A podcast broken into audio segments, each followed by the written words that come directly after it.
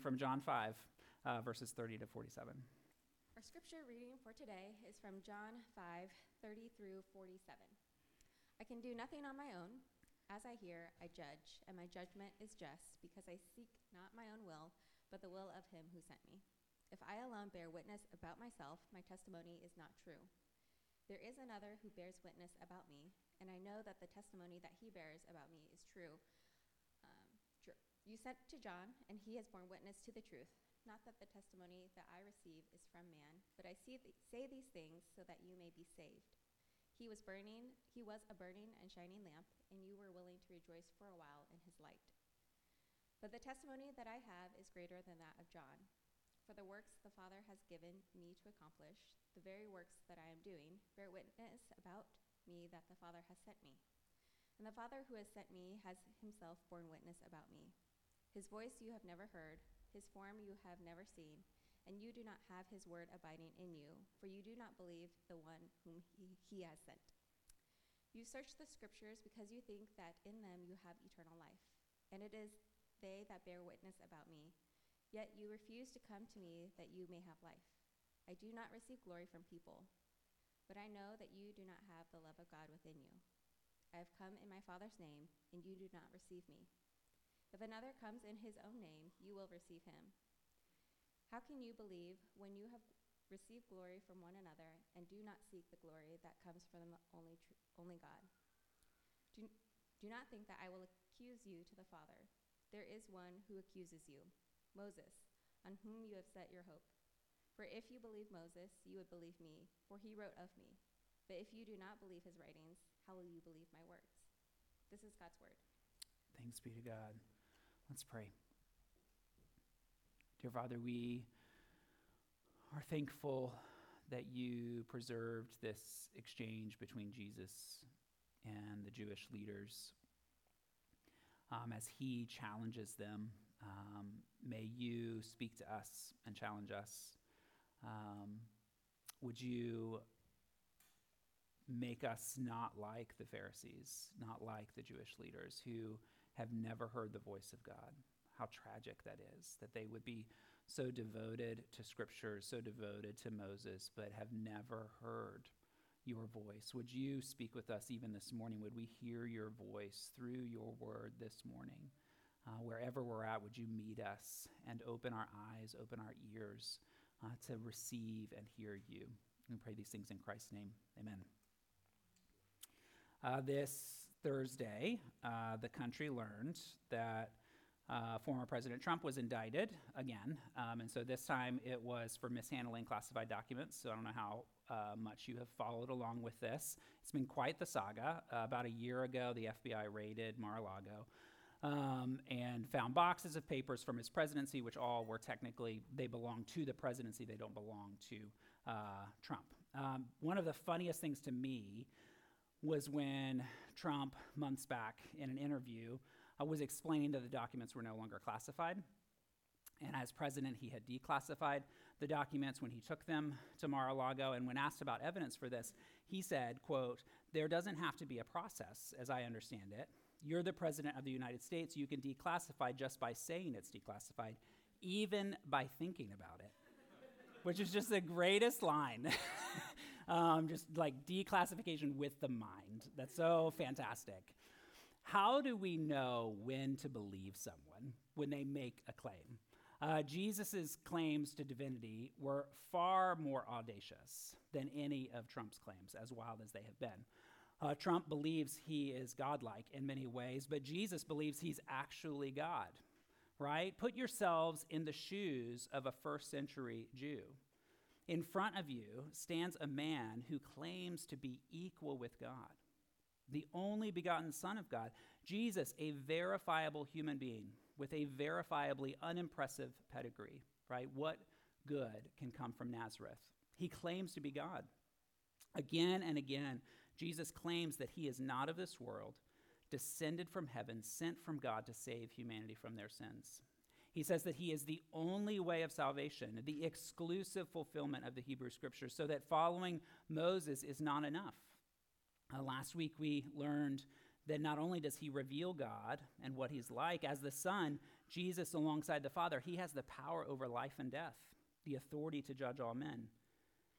Imagine if I started saying this to you. Like, what would be your response?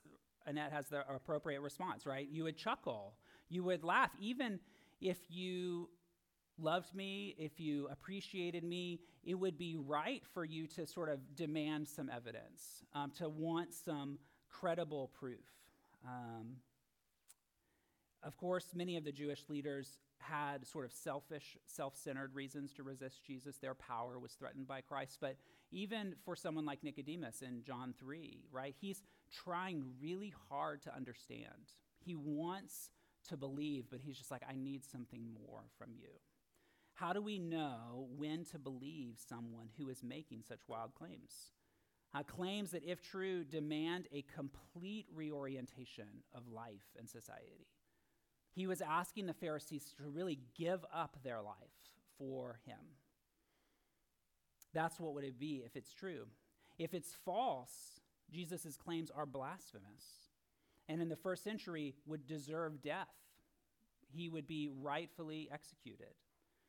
Uh, based upon what Jesus is saying publicly in front of the Jewish authorities, legally speaking, Jesus is either the long awaited deliverer of the Jews future king of the world, or a criminal committing blasphemy, a capital offense. And so, how do we decide? Well, different cultures establish different measures to evaluate truth claims. And so, for Trump and the United States, we have a lengthy process to evaluate someone's claims, um, to evaluate their guilt or innocence. Like, just gut feelings are not enough, news stories aren't enough, indictments aren't enough. There's a whole process. Indictments are just the beginning of this process. Similarly, Roman and Jewish culture in the first century also had measures to evaluate truth claims. Um, and like ours, discerning truth and trustworthiness relied heavily on credible witness. And so in the Old Testament, Deuteronomy outlines their judicial process. 1915, a single witness shall not suffice against a person for any crime or for any wrong in connection with any offense that he has committed. Only on the evidence of two witnesses or of three witnesses shall a charge be established. Uh, this standard was especially important in capital charges. Deuteronomy 17:6 on the evidence of two witnesses or of three witnesses the one who is to die shall be put to death. A person shall not be put to death on the evidence of one witness. And so what we have in today's text is Jesus marshaling a list of witnesses in his defense. Thus far he has hinted at his divinity but now that he has publicly claimed equality with God, and now that he's been publicly accused of blasphemy, he has to prove himself, and that's what he does. And so Jesus will offer the Jewish leaders four witnesses, which each vouch for his divine identity. But before he does that, he says something that is uniquely important to us uh, in 2023 in verse 31. I think it would have been unremarkable in previous eras, but it is remarkable here. John 5:31, "If I alone bear witness about myself, my testimony is not true." Now, on the face of it, Jesus is just restating what we already read in Deuteronomy. One witness isn't enough to either bring charges or defend oneself. It's all, also common sense, right? If someone makes a claim as big as being God, we need more than just that someone to believe and change. Trying to determine what's true based upon just one witness is like trying to solve a word problem in math with just one fact. Like, normally, to solve a word problem, there are a couple facts that you need to have, right? One fact is not enough. You need at least two or three in order to confirm what's true. And sometimes you actually need more than that to sort of triangulate your way to, the, to a full picture of the truth. This makes sense to us when it comes to math problems and federal indictments. But how much do we take this to heart for ourselves? Let's read it again. John 5:31. If I alone bear witness about myself, my testimony is not true. Do we live by this mantra? According to Jesus, even his internal witness was not enough to confirm its truthfulness. But we live in an era which not only says that internal witness is enough, many of our culture's most prominent voices and stories actually privilege internal witness over other forms of witness. Many people live by the opposite mantra, right? If I alone bear witness about myself, my testimony is still true. It's especially true, no matter what is said. There has been a revolution in truth seeking over the past 200 years, which exalts our interior world over our exterior world.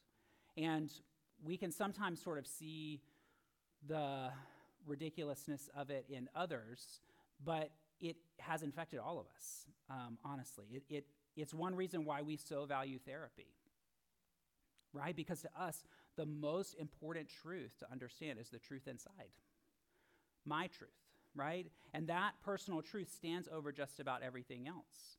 And I'm somebody who sees a therapist, values it so greatly. But it's easy to think that there, therein lies the answer to flourishing, is if I could just understand myself. In our culture, we expect people to accept without question all statements of identity, statements of truth, statements of meaning based purely upon personal testimony. The late uh, Berkeley professor, Robert Bellah, he called this way of living expressive individualism.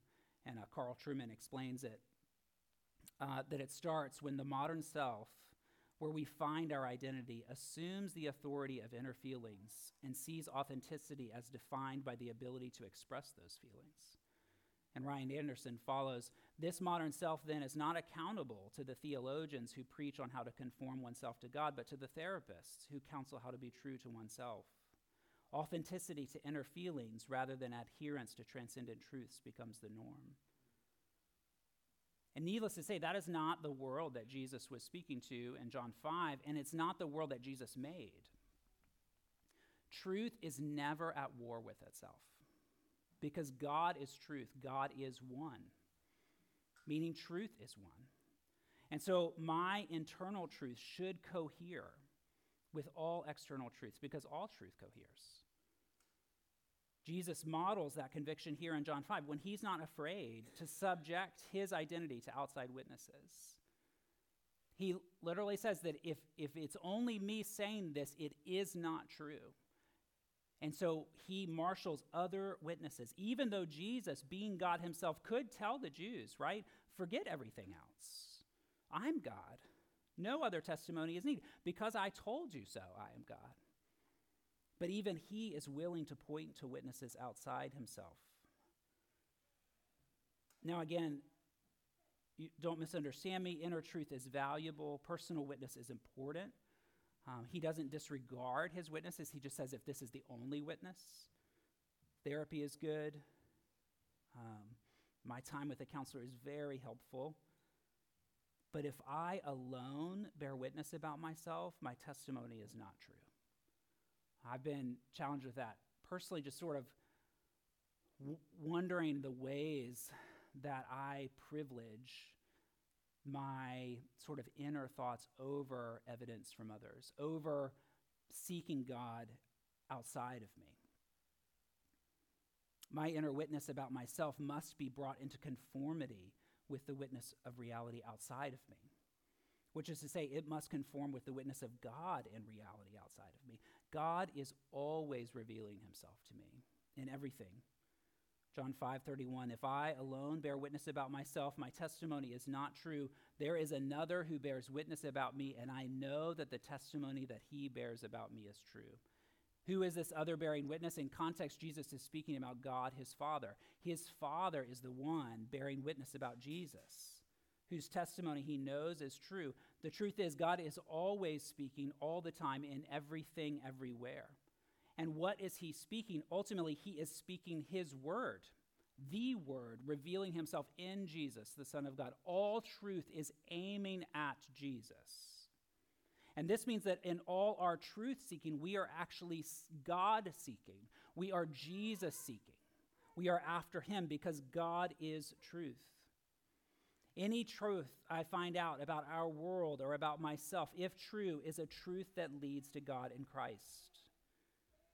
And that's why we see Jesus in the Gospels marshaling scripture and history and nature and even people's stories, their hurts and needs in service to his mission. He's not just being nice when he heals someone from being crippled for 38 years, he is drawing them to himself. That is what he is after. He is piling up witness after witness after witness to himself and to his Father. And we too can move about the world in that way. We should be looking for truth everywhere.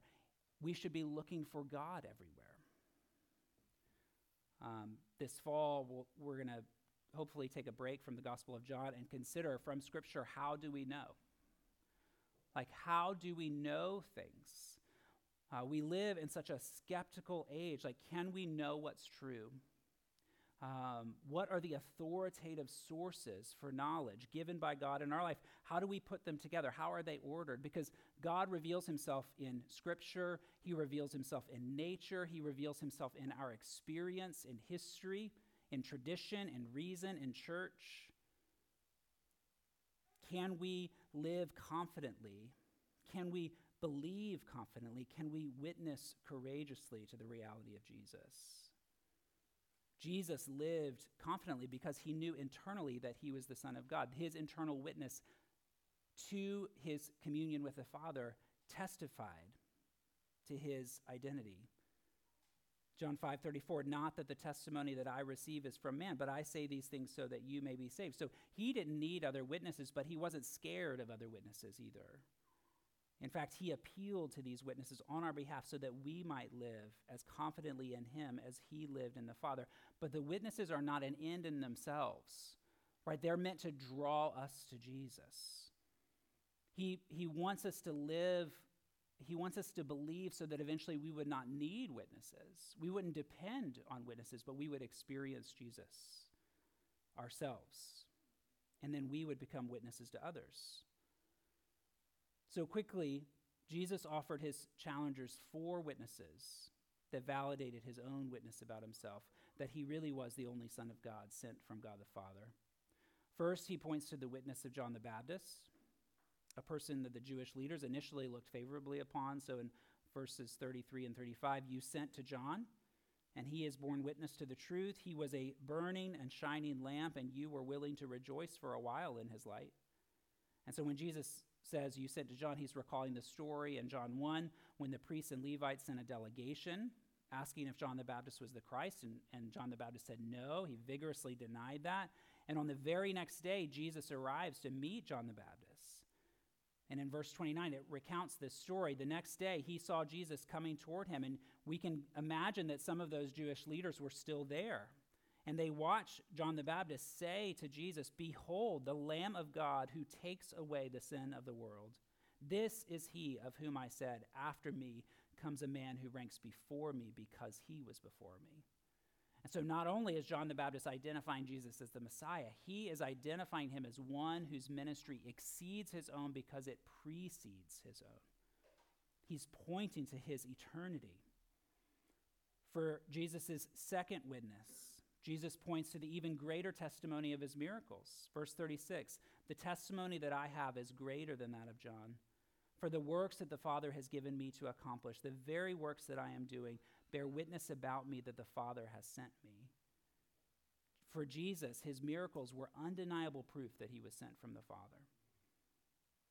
And the Pharisees should have agreed. Uh, if you remember in John 3, the Pharisee Nicodemus already drew this connection. How does he introduce himself? John 3 1. Now there was a man of the Pharisees named Nicodemus, a ruler of the Jews.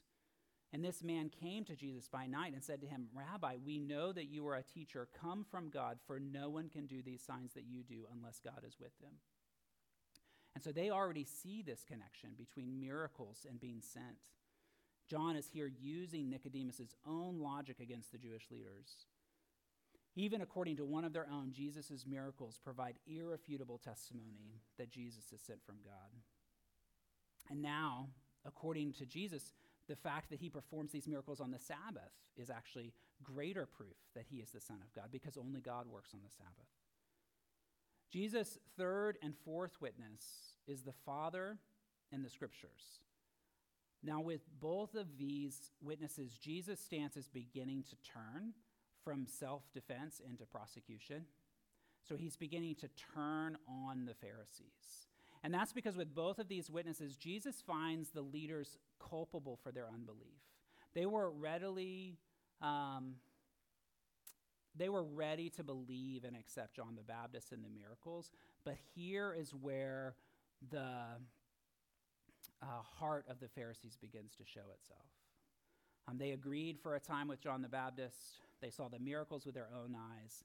And this is where the breakdown happens. So, first, the Father's personal witness. The Father who sent me has himself borne witness about me. Um, it's hard to know exactly what Jesus is referring to when he says that the Father has himself borne witness, um, because you're wondering, like, how is this witness different from the miracles, John the Baptist, the scriptures which the Father is behind, right? This is some sort of special witness. And so, is he talking about the voice at Jesus' baptism? If you remember when Jesus was baptized, the clouds part, and then and a voice from heaven says, This is my beloved Son in whom I am well pleased. And so maybe that's it. Maybe that's what he's referring to. But the problem is that part of the story is only indirectly included in John's gospel. We mostly know that from Matthew, Mark, and Luke. And so it would sort of be a, a deep cut for, uh, for Jesus to, to say that and for John to include it. Um, so is Jesus then talking about something happening inside a person? An inner witness that comes from God, which enables him or her to hear and see the Father spiritually speaking. In 1 John 5, verse 9, it says, If we receive the testimony of men, the testimony of God is greater. For this is the testimony of God that he has borne concerning his Son. Whoever believes in the Son of God has the testimony in himself. And so, is there something that the Father speaks to us that's internal, that sort of joins our internal witness, an unspeakable, sort of supernatural experience? Or is just Jesus speaking more broadly? So the answer is really like D, all of the above, right? Everything God does across salvation history and in our personal history is the Father's personal testimony of the Son.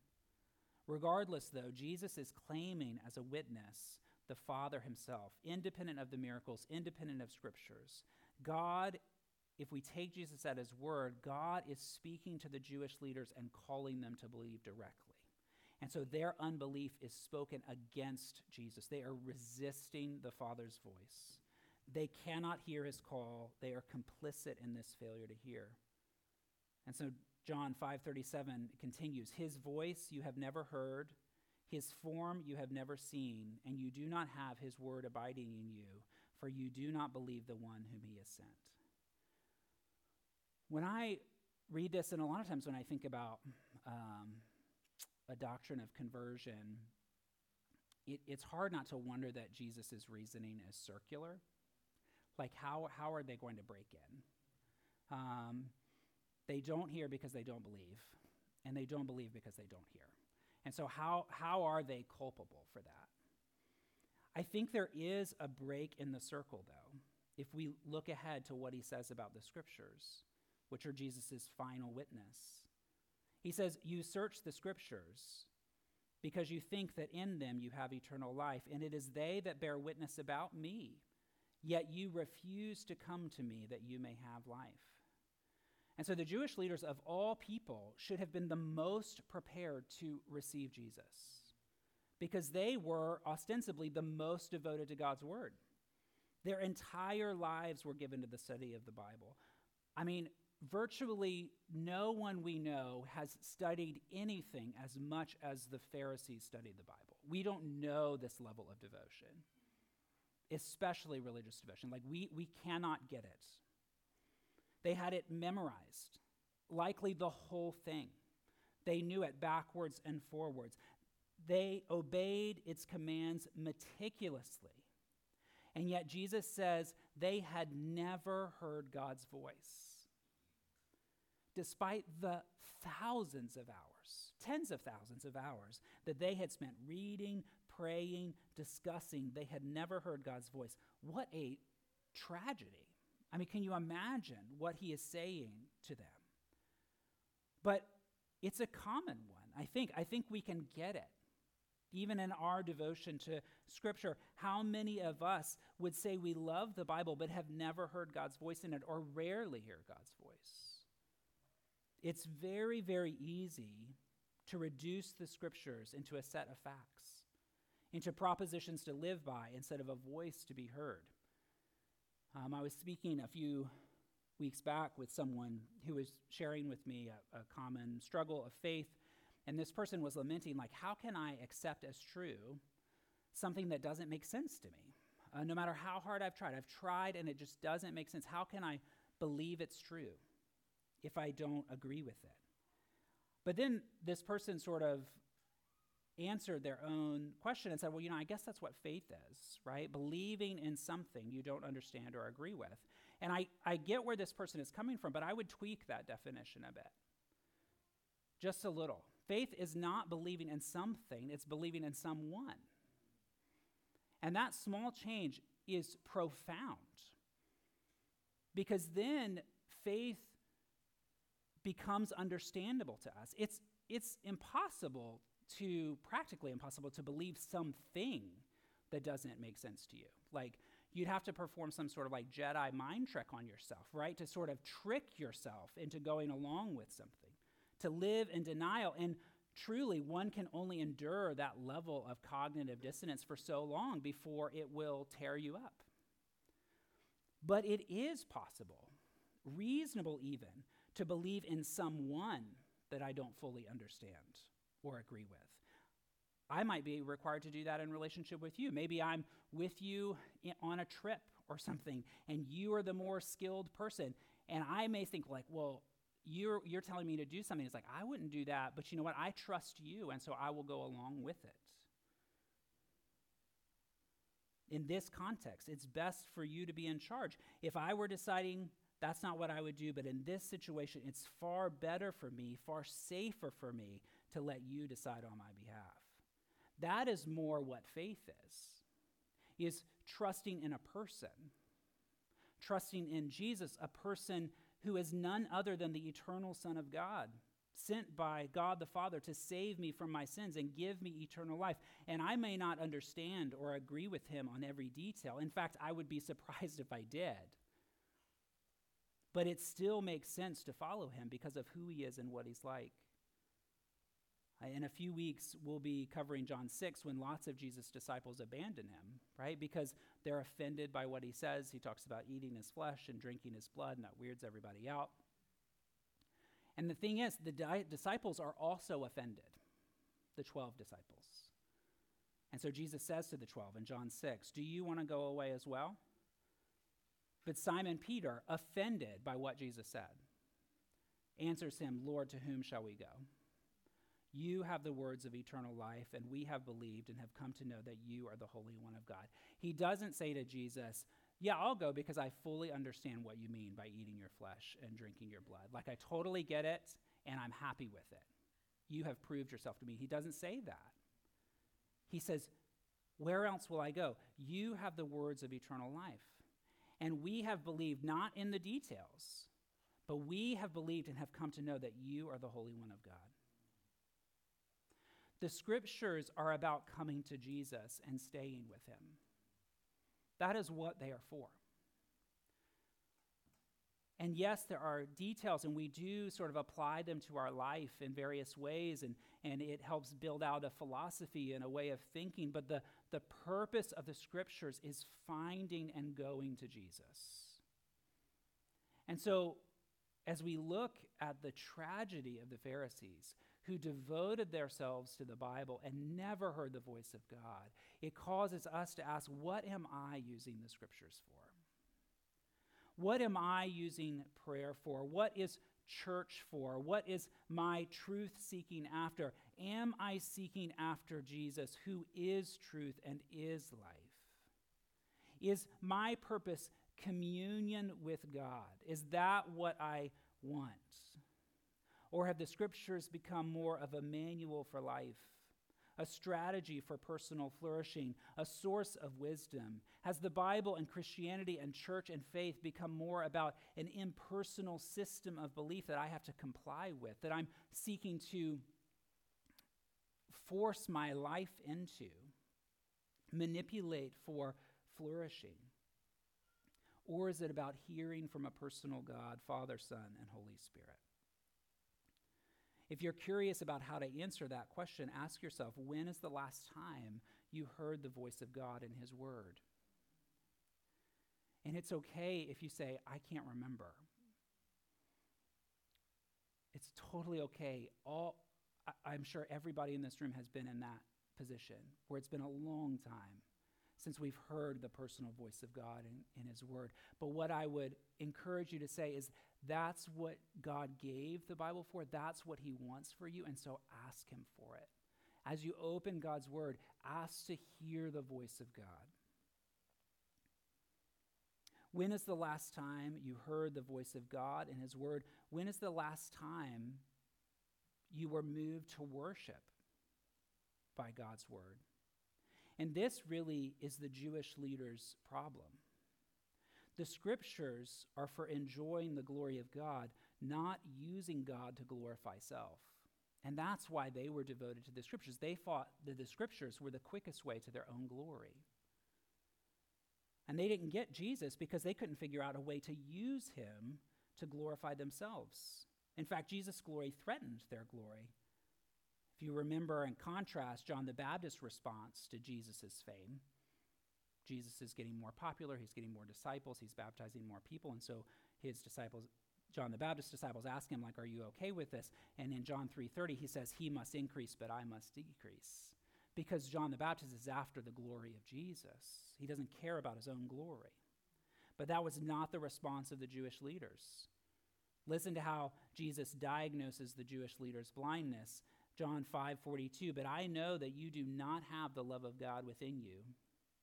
I have come in my Father's name and you do not receive me. If another comes in his own name, you will receive him. How can you believe? How can you believe when you receive glory from one another and do not seek the glory that comes from the only God?" This is their you know, Jesus is speaking here both about their impossibility of belief, how it is impossible for the Pharisees to believe, but it's because of their culpability. So he's saying, How can you believe? You cannot believe me. Why? Because you're so busy focused on getting glory from one another, and you are not after the glory that comes from the only God. They don't love God, because if they loved God, they would love the one who comes in his name. And it's not just that they don't believe Jesus is from God, but they're patiently waiting for a Messiah sent from God, where they're like, you know what, we looked at the facts. We don't think you're the real Messiah, so we're just going to wait patiently over here. That's not what's happening because according to Jesus, they are all the time receiving others who come in their own name. What's the difference? Why refuse Jesus when they accept others? Because the one who comes in God's name is content with God's honor, honor and so isn't beholden to them. John 5 41, I do not receive glory from people. And that bothers the Pharisees, that Jesus is not about glory from people. Jesus cannot be used. That's the reason Jesus is trustworthy, because he is emphatically not concerned with the honor of others, but only the will of his Father. John 5:30, I can do nothing on my own. As I hear, I judge, and my judgment is just. Why? Because I seek not my own will, but the will of him who sent me. Unlike Jesus, though, the one who comes in his own name comes seeking his own glory. And this is good because he's playing the game they're playing. It's, it's a Messiah who's sort of playing the same g- game. Uh, so you have Jewish leaders, they'd study the scriptures in order to make a name for themselves. They develop theories, attract students, and people would compete to be their students. It was like a Ponzi scheme of honor, right? And Jesus here is just pointing out that it's a Ponzi scheme. It's a house of cards. It's just a bunch of people honoring one another. I feel like we see this today all the time where people sort of just repeat the same mantras back and forth. And, and people are more content to like signal virtue than pursue virtue. And those are very different things. Right? Jesus is not after being told that he's virtuous or being told that he's good. He doesn't care. He doesn't receive that from men. He is after the glory of God. Some people refuse Jesus because they can't figure out how to use him for their own gain. He doesn't build up their system. But the irony is that when we refuse to use Jesus, but just receive him as the Son of God sent to save, like the disciples, who say, like, where do we go? When we do that, we gain everything. Luke 9, 23, and he said to all, If anyone would come after me, let him deny himself and take up his cross daily and follow me. For whoever would save his life will lose it, but whoever loses his life for my sake will save it. Uh, the Jewish leaders did figure a way out to use Jesus by killing him. That's how they decided to use him. In John 11, um, amazingly, after some people told the Pharisees how Jesus raised Lazarus from the dead, you would think that that would be the evidence that they would need to affirm Jesus as the Messiah. Jesus has raised Lazarus from the dead, and the leadership is panicking. John 11, 47. So the chief priests and the Pharisees gathered the council and said, What are we to do? For this man performs many signs. If we let him go on like this, everyone will believe in him. And the Romans will come and take away both our place and our nation.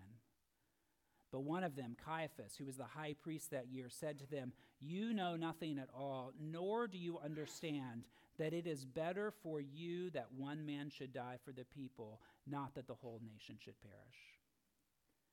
In utter contrast with Jesus in John 5, who cares not for himself but for the will of God, here Caiaphas appeals entirely to self interest.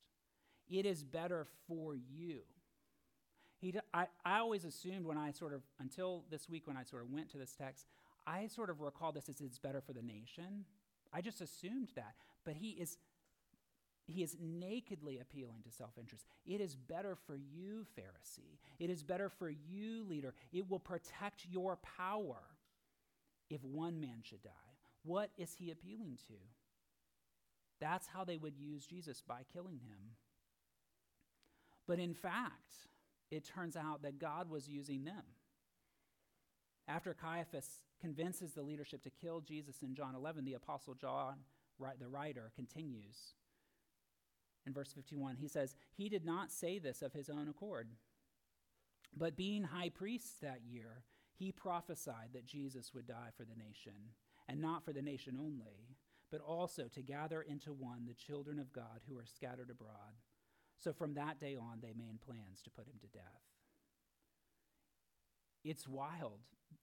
And, and what you have, this is John 11, so this is after many more chapters of Jesus pleading with the Pharisees, pleading with the leaders to believe in him, and them continuing to refuse.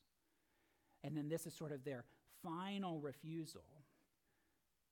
And if, it, and if they're going to refuse him, then God will use them.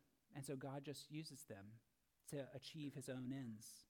Even as Jesus pleads with the Jewish leadership to believe in him, to believe that he is the Son of God, sent by the Father to save the world from sin, he knows that these Jewish leaders will be instrumental in his mission by killing him. Throughout Christ's trial, the Jewish leaders continue to offer Jesus tests to prove, prove he's the Son of God. But they are um, cruel and wicked. So in Luke 22, the men who were holding Jesus in custody were mocking him as they beat him, and they blindfolded him and kept asking him, Prophesy, who is it that struck you? In Luke 23, the rulers scoff at him while he's on the cross, saying, He saved others, let him save himself if he is the Christ of God, his chosen one. The soldiers mocked him, coming up and offering him sour wine and saying, If you are the king of the Jews, save yourself.